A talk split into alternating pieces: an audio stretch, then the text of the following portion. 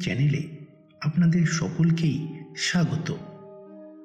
অলৌকিক চ্যানেলের আজকের গল্প কার্তিক মজুমদারের কলমে মরা মানুষের হাত। শ্রোতা বন্ধুরা, গল্পে যাওয়ার আগে আপনাদের কাছে একটা ছোট্ট অনুরোধ। যারা আমার চ্যানেলে নতুন গল্প শুনছেন, অবশ্যই আমাদের চ্যানেলটিকে সাবস্ক্রাইব করে পাশে থাকা বেল আইকনটা প্রেস করে দেবেন। যাতে নতুন নতুন গল্পের আপডেট সবার আগে পৌঁছে যায় আপনার কাছে। তো আর দেরি নয়। শুরু করছি কার্তিক মজুমদারের কলমে অলৌকিক চ্যানেলের আজকের গল্প, মরা মানুষের হাত। গল্প পাঠ এবং গল্পের সূত্রধার আমি রূপ।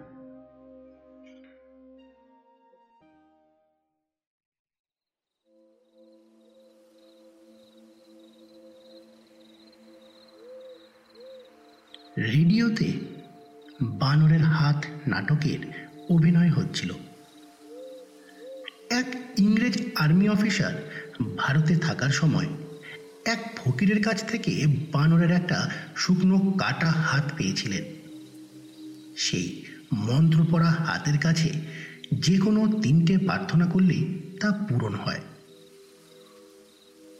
ভারত থেকে স্বদেশে ফিরে গিয়ে এক বন্ধুর বাড়িতে ওই আশ্চর্য কাহিনী বলতে বন্ধু ওই হাতটা নেবার জন্যে এমন পিড়াপিড়ি করতে লাগল যে তিনি না দিয়ে পারলেন না। তবে রেখে যাবার সময় তিনি অবশ্য বলে গেলেন যে ওই হাতের কাছে প্রার্থনা না করলেই ভালো। কারণ তিনি দেখেছেন যে তার ফলাফল মঙ্গলকর হয় না।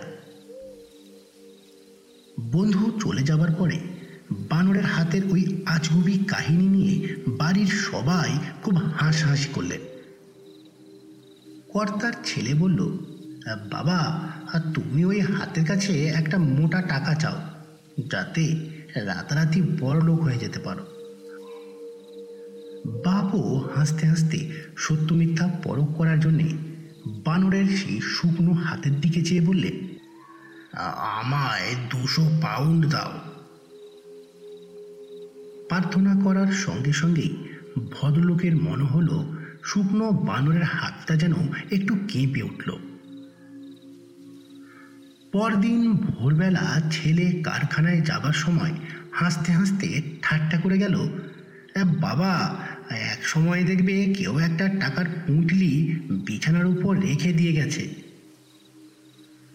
সত্যি তাই ঘটল। বিকেলে একজন অপরিচিত ভদ্রলোক এসে দেখা করে একটু দ্বিধার সঙ্গে এ কথা, সে কথা বলে, তারপর আসল কথা বললেন। তিনি বাড়ির কর্তার ছেলে যে কারখানায় কাজ করে, সেই জায়গা থেকে আসছেন। কারখানায় কর্তার ছেলে আজ সকালে একটা মেশিনের দুর্ঘটনায় মারা গেছে। কোম্পানি তার ক্ষতিপূরণ স্বরূপ একটা চেক পাঠিয়ে দিয়েছেন। কর্তার মুখ সাদা হয়ে গেল। কাঁপা গলায় বললেন কত টাকার চেক বলুন তো? ভদ্রলোক বললেন, দুশো পাউন্ডের।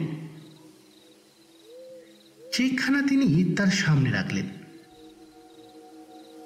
শোকের মধ্যে ছেলের সবানুগমন হয়ে গেল। কবরখানা থেকে ফিরে এসে সুকার্ত ছেলের মা কর্তাকে বলতে লাগলেন, তুমি এবারে বানরের হাতকে বলো ছেলেকে ফিরিয়ে আনতে। ওকে আমি আবার পেতে চাই। এখনও তো দুবার সুযোগ রয়েছে ওর কাছে চাইবার। কর্তা আপত্তি করলেন। বোঝালেন কিন্তু শেষ পর্যন্ত স্ত্রীর কান্নাকাটিতে বাধ্য হয়ে বানরের হাতকে বললেন আমার ছেলেকে ফিরিয়ে নিয়ে এসো। বানরের বিপন্ন শুকনো মৃত হাতটা এবারেও যেন আগের মতো আবার কেঁপে উঠে স্থির হয়ে গেল।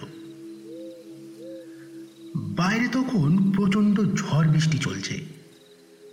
এক সময়ে সেই ঝড় জলের শব্দ ভেদ করে বাইরের দরজায় ইলেকট্রিক বেলের তীব্র আওয়াজ শোনা গেল। মা চিৎকার করে বলে উঠলেন "ও- ওই তো, হারবার্ট এসে গেছে। কারখানা থেকে বাড়ি ফিরে ও ওইভাবেই বেল বাজায়। কর্তা ভয়ার্ত গলায় বলে উঠলেন, তুমি যে ছেলেকে দেখতে চাইছো, তার দুর্ঘটনার পরের বিভৎস চেহারা তুমি দেখে সহ্য করতে পারবে তো? মা কোনো কথা শুনলেন না। পাগলের মতো ছুটে নিচে নেমে গেলেন। সেখানে গিয়ে তাড়াতাড়িতে দরজার ছিটকানি খুলতে পারছেন না। আবার ইলেকট্রিক বেল অসহিষ্ণুর মতো তীব্র শব্দে বেজে উঠল। স্পষ্ট বোঝা গেল কে এসেছে। সে যেন আর বেশিক্ষণ বাইরে ঝড় জলে দাঁড়াতে পারছে না। কর্তা এবারে পাগলের মতো ছুটে গিয়ে বানরের হাতের কাছে প্রার্থনা করলেন, আমার ছেলেকে তুমি ফিরিয়ে নিয়ে যাও। এরপর নিচে নেমে যখন স্ত্রীকে সরিয়ে দরজা খুললেন, তখন বেল যে বাজিয়েছিল সে চলে গেছে। একটা দমকা ঝোড়ো হাওয়া, আশাহীন করুণ আর্তনাদের মতো দরজার মধ্যে দিয়ে প্রবেশ করল।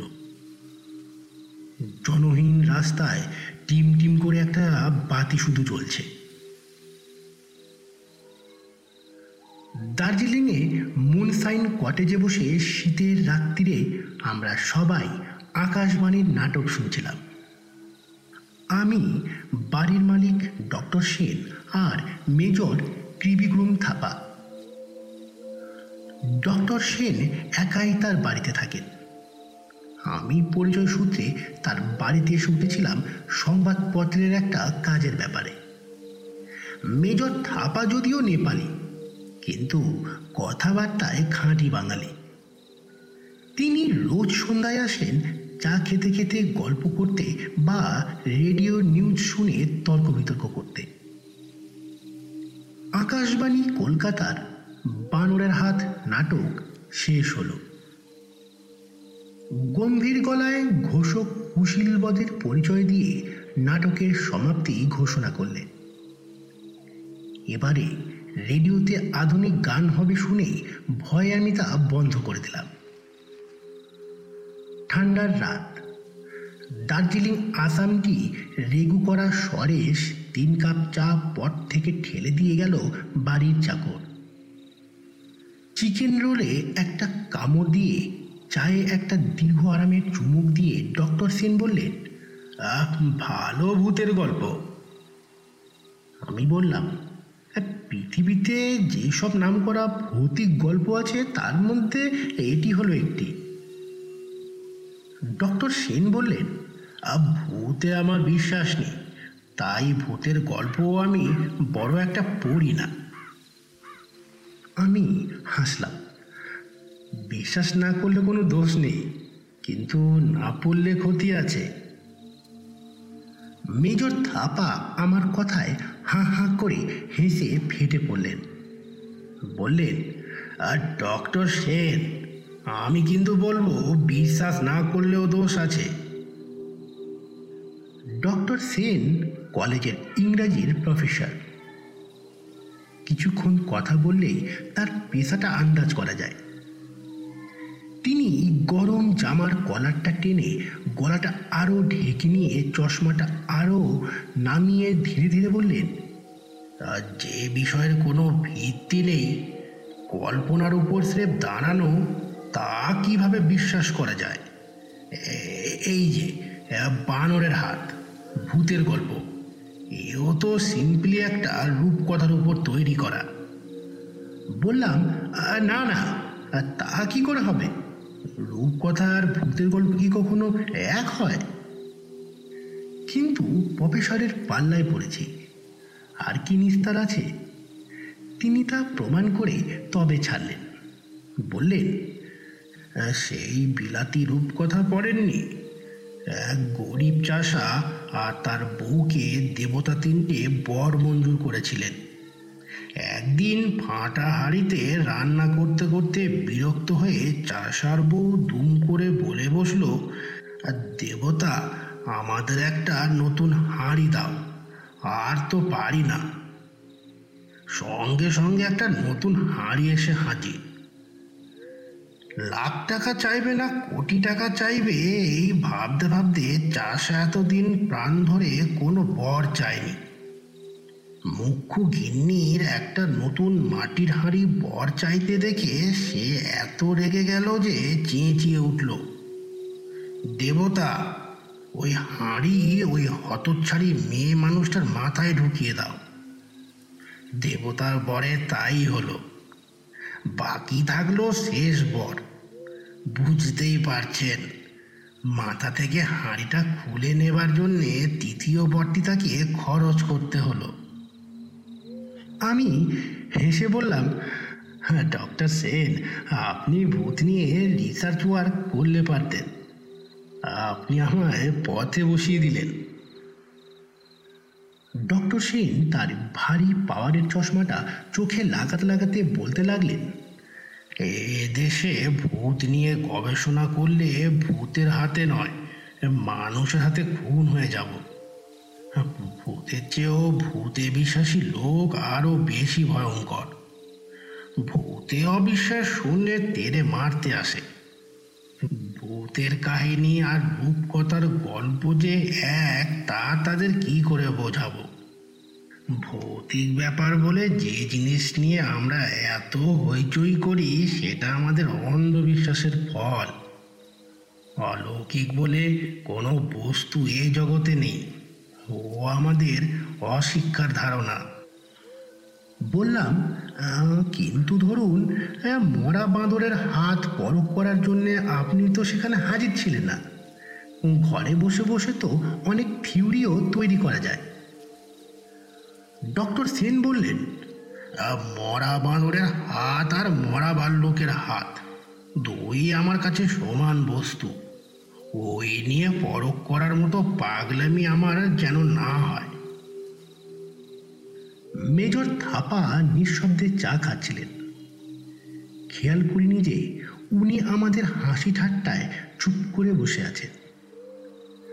চা শেষ করে তিনি তার স্বল্প কাঁচা পাকা মিলিটারি গোপে হাত বুলিয়ে বললেন ডক্টর সেন, অলৌকিক জিনিস পৃথিবীতে অনেক আছে।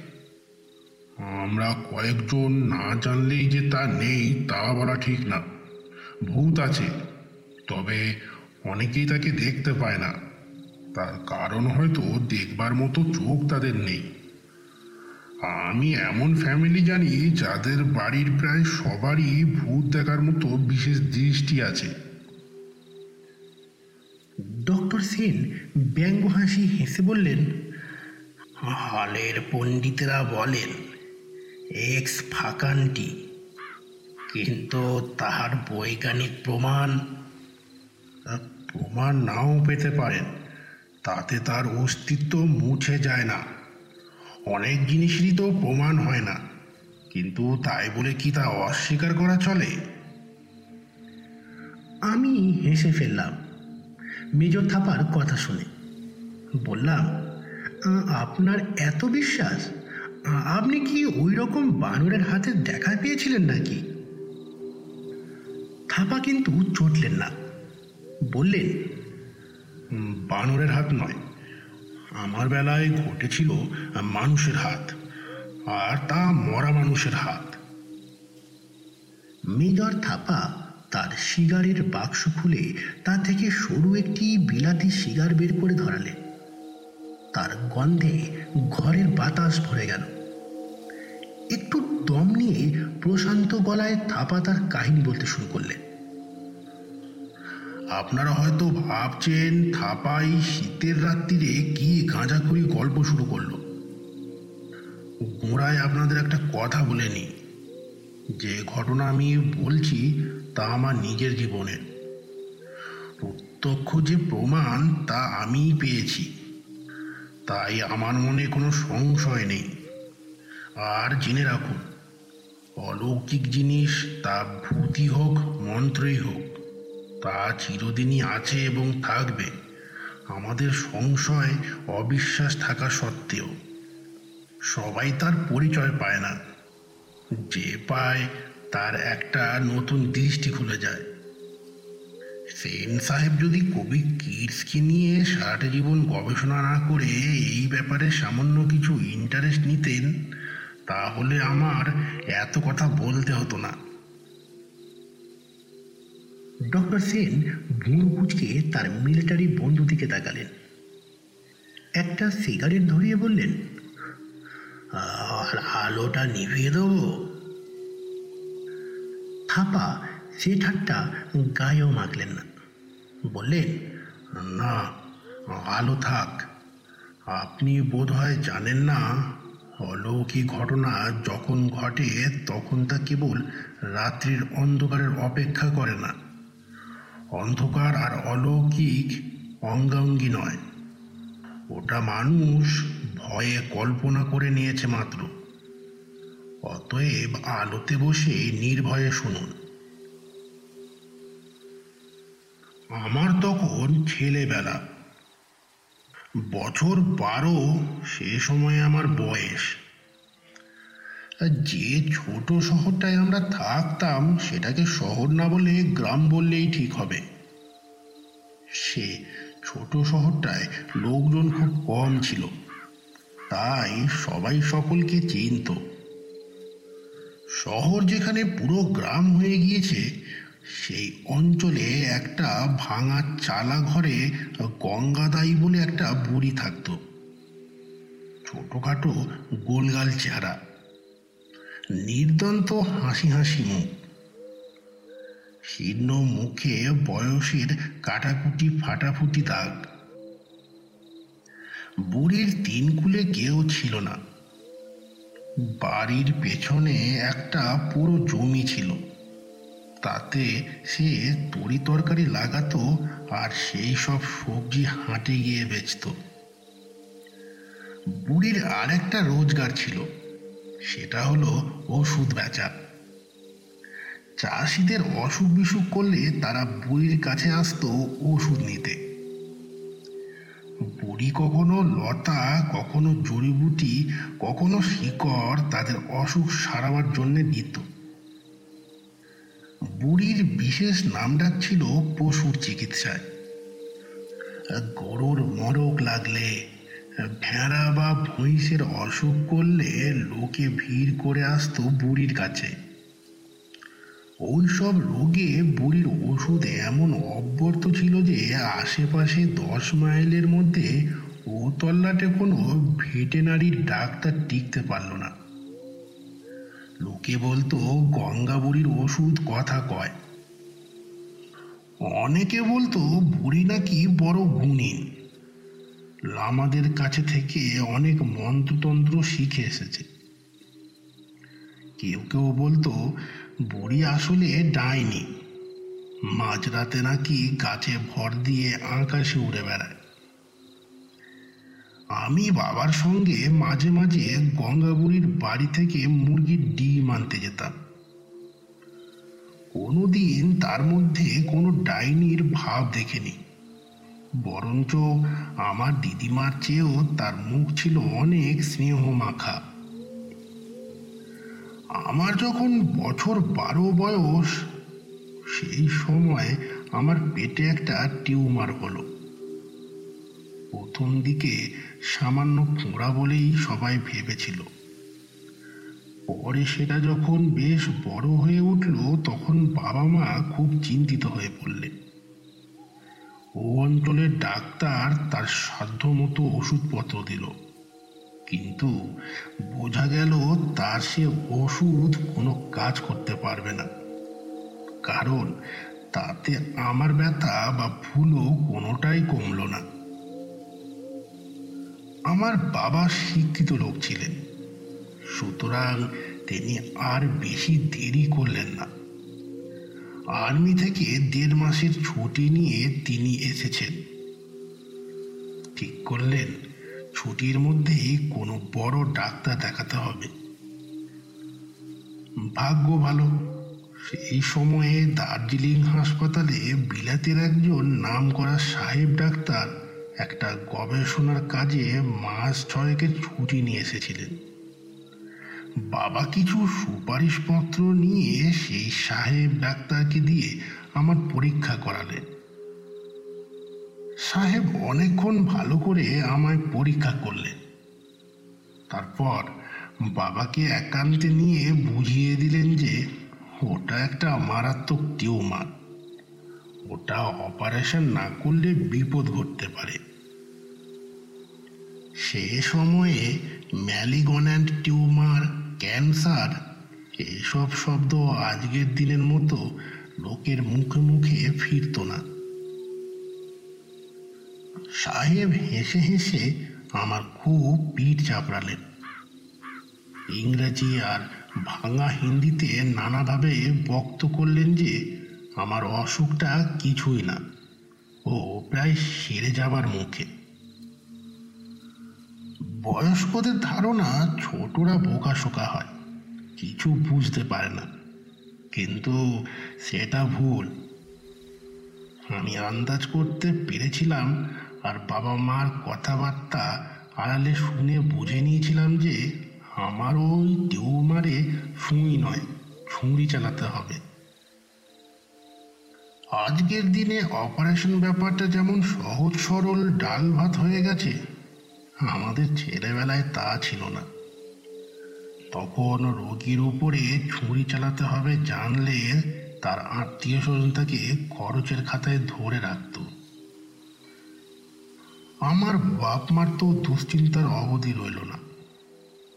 আর আমার মনে হতে লাগল, আমি বোধ হয় আর বাঁচব না। ছুরি লাগলেই আমি মরে যাব। আমার খেলাধুলা বন্ধ হয়ে গেল। মুখের হাসি শেষ হয়ে গেল। মরে যাবার ভয় ছোট বড় সবারই সমান।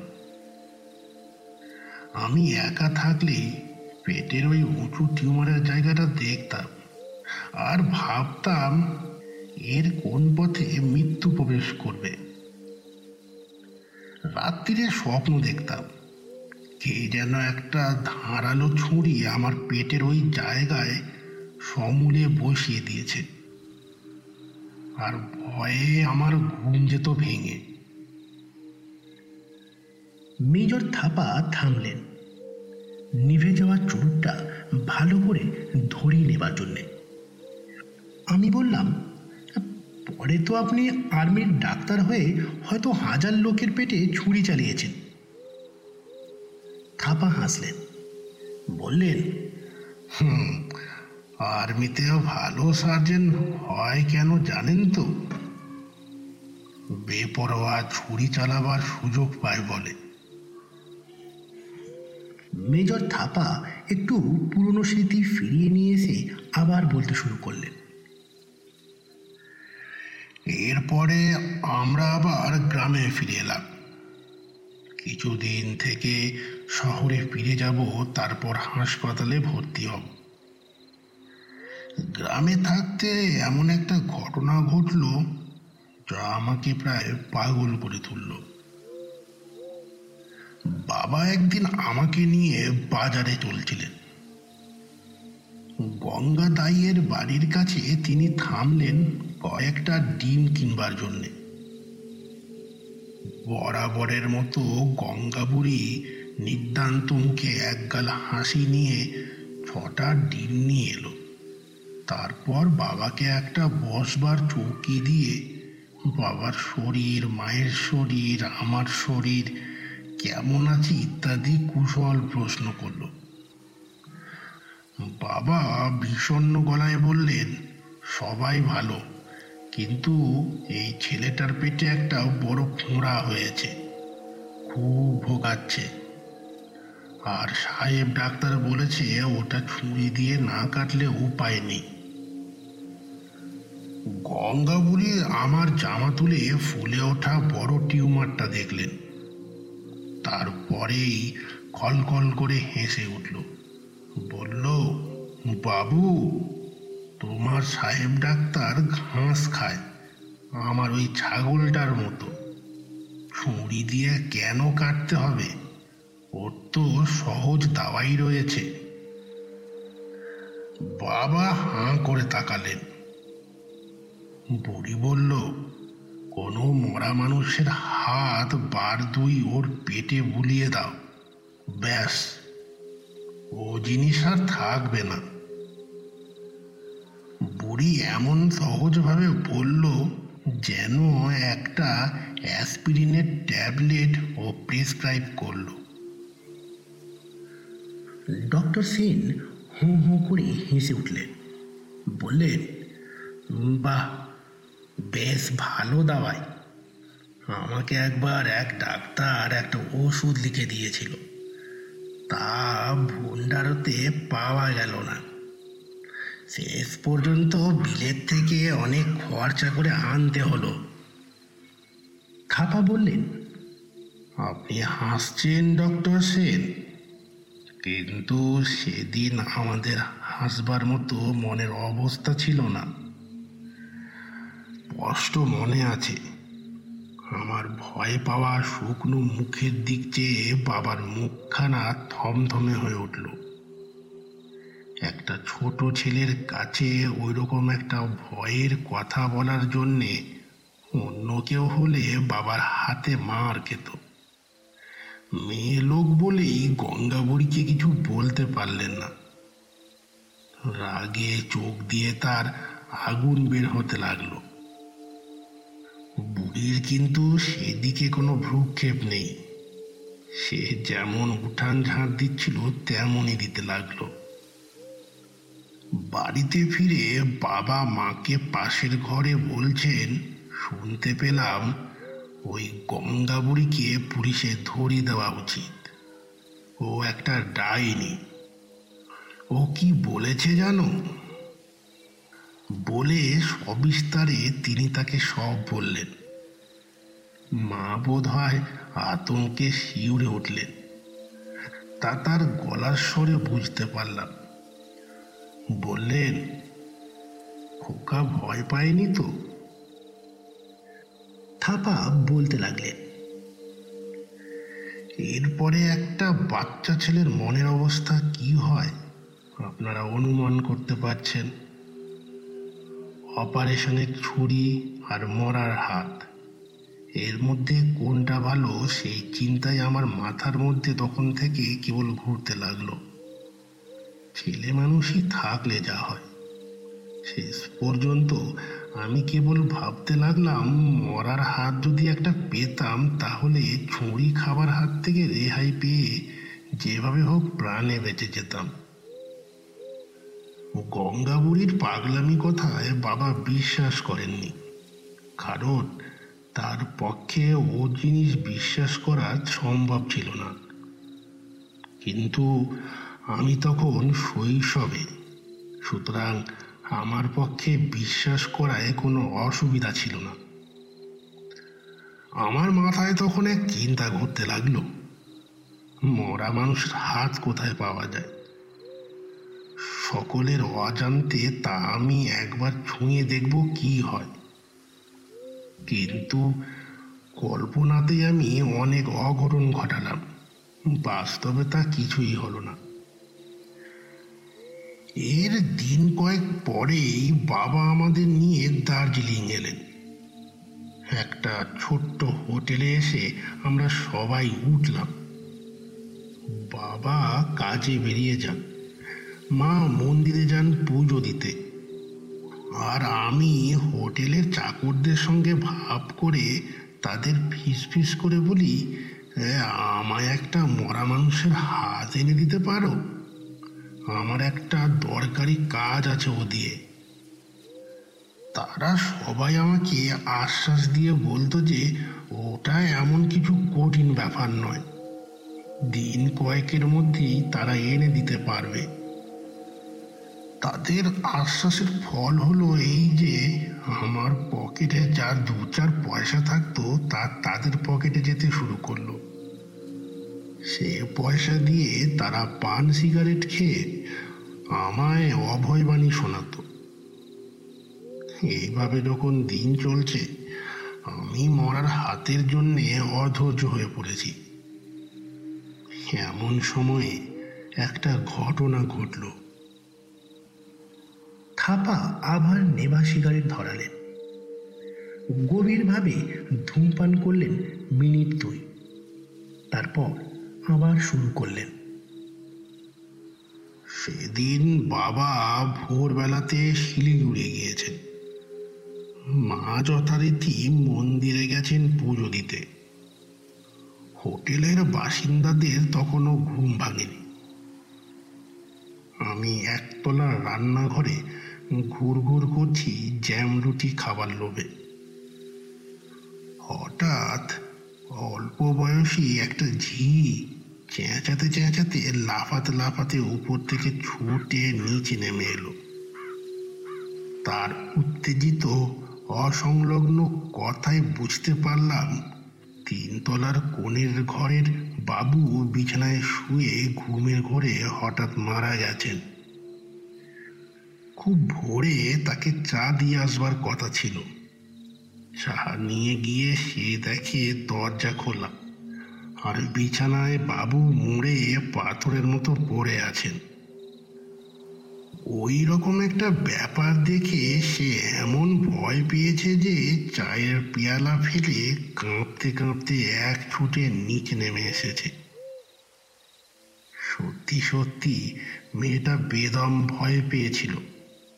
কারণ তারপরেই রান্নাঘরে সে অজ্ঞান হয়ে পড়ল। অন্য চাকর বাকর রাধুনি জলের ঝাপটা দিয়ে তার জ্ঞান ফেরাবার চেষ্টা করতে লাগল। আমিও প্রথমে চেঁচামেচি আর অজ্ঞান হওয়া দেখে হক চকিয়ে গিয়েছিলাম। তা শুধু এক মুহূর্তের জন্যে। তারপরেই আমি এক দৌড়ে তিনতলায় চলে এলাম। তিনতলার ওই ঘরে থাকতেন একজন বাঙালি বাবু। বয়স তার বছর পঞ্চান্ন হবে হয়তো। এতদিন বাদে তার নামটা আমার মনে নেই। ঘরে ঢুকে দেখি বিছানায় তিনি স্থির হয়ে পড়ে আছেন। মৃত্যুটা তার হঠাৎ হয়েছে এবং বেশ কষ্টের মধ্যে হয়েছে। চোখ দুটো তার খোলা। কিন্তু চোখের মনই স্থির। মুখটা বিভৎসভাবে হাঁ হয়ে আছে। বাঁধানো দাঁত ছিল। দাঁতে পাটি খুলে মেঝের উপর পড়ে আছে। একটা হাত বিছানা থেকে বাইরে ঝুলছে। আমার যে মন আমাকে উপরে ঠেলে নিয়ে গিয়েছিল, তা তখন চিন্তা ও ভয়ের ঊর্ধ্বে। আমি তাড়াতাড়ি দরজাটা বন্ধ করে দিলাম। পাছে কেউ এসে পড়ে এই ভেবে। তারপর পাগলের মতো মরার পাশে দাঁড়িয়ে তার ঝুলে পড়া নিতর হাতটা তুলে আমার পেটের উপর রেখে মনে মনে বলতে লাগলাম, আমাকে সারিয়ে দাও। আমার এই অসুখটা ভালো করে দাও। মরার সেই নিশ্চল খোলা চোখ আমার দিকে স্থিরভাবে চেয়ে আছে। সে ভয়ঙ্কর ছবিটা আমি এখনও মনে করতে পারি। কারও হাত ধরে ছেড়ে দিলে যে ধপ করে পড়ে যায়, আর সে হাত যে এত ঠান্ডা হতে পারে, জীবনে তা আমি ওই প্রথম অনুভব করলাম। সেই বিভৎস চোখ মেলা মুখের দিকে তাকিয়ে, সেই হাত পেটে বুলিয়ে আমি প্রার্থনা করলাম, দ্বিতীয়বার করলাম। তিনবারের সময় হঠাৎ আমার সর্বাঙ্গে যেন ভয়ের ঝড় বয়ে গেল। মনে হলো হাতটা জীবন্ত হয়ে যেন কেঁপে উঠল। আমি বোধ হয় তখন একবার চিৎকার করে উঠেছিলাম। তার পরে কি হলো আমার আর মনে নেই। যখন জ্ঞান হলো, তখন দেখি আমি ঘরের মধ্যে শুয়ে আছি। চারিদিকে হোটেলের লোকজন। মা কান্নাকাটি করছেন। বাবা পাগলের মতো, সেই সাহেব ডাক্তারের কাছে ছুটে গেছেন তার ধারণা আমি আর বাঁচব না। যদি না কোনো বড় ডাক্তার আমায় বাঁচিয়ে তুলতে পারে। ডাক্তারকে কোন রকমে বুঝিয়ে সুঝিয়ে তিনি গাড়িতে করে যখন হাজির হলেন, তখন আমি প্রায় সুস্থ হয়ে উঠে বসেছি। সাহেব ডাক্তার ঘরে ঢুকলেন। লোকজন সব ঘর থেকে চলে গেল। ডাক্তার আমার জামা তুলে পেট আর পেটের টিউমারটা ভালো করে দেখতে লাগলেন। মনে আছে আমার নিজের পেটটা আমি দেখছিলাম না। দেখছিলাম সেই সাহেব ডাক্তারের মুখটা। দেখলাম কি যেন এক গভীর চিন্তায় তার সমস্ত মুখটা কুঞ্চিত গম্ভীর হয়ে যাচ্ছে। একটা অস্বাভাবিক কিছু দেখলে মানুষের মুখের যেমন রূপান্তর ঘটে, ঠিক সেই রকম তার মুখ দেখতে পেলাম। মনে হলো মুখে তার যত না প্রসন্নতা, চোখে তার দ্বিগুণ বিস্ময়। আমার পেটে হাত রেখে বাবার মুখের দিকে তাকিয়ে তিনি বললেন "আহ, কি ব্যাপার? এর পেটের টিউমার তো বারো আনায় কমে গিয়েছে। দু একদিনের মধ্যে একেবারে মিলিয়ে যাবে। বাবা অবাক হয়ে গেলেন।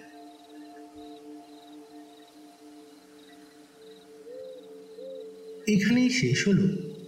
কার্তিক মজুমদারের কলমে অলৌকিক চ্যানেলের আজকের গল্প, মরা মানুষের হাত। এই গল্পটি আপনাদের কেমন লাগল অবশ্যই জানাবেন কমেন্ট বক্সে। আর এখনও যারা আমার চ্যানেলটিকে সাবস্ক্রাইব করেননি, অবশ্যই চ্যানেলটিকে সাবস্ক্রাইব করে নেবেন। ধন্যবাদ।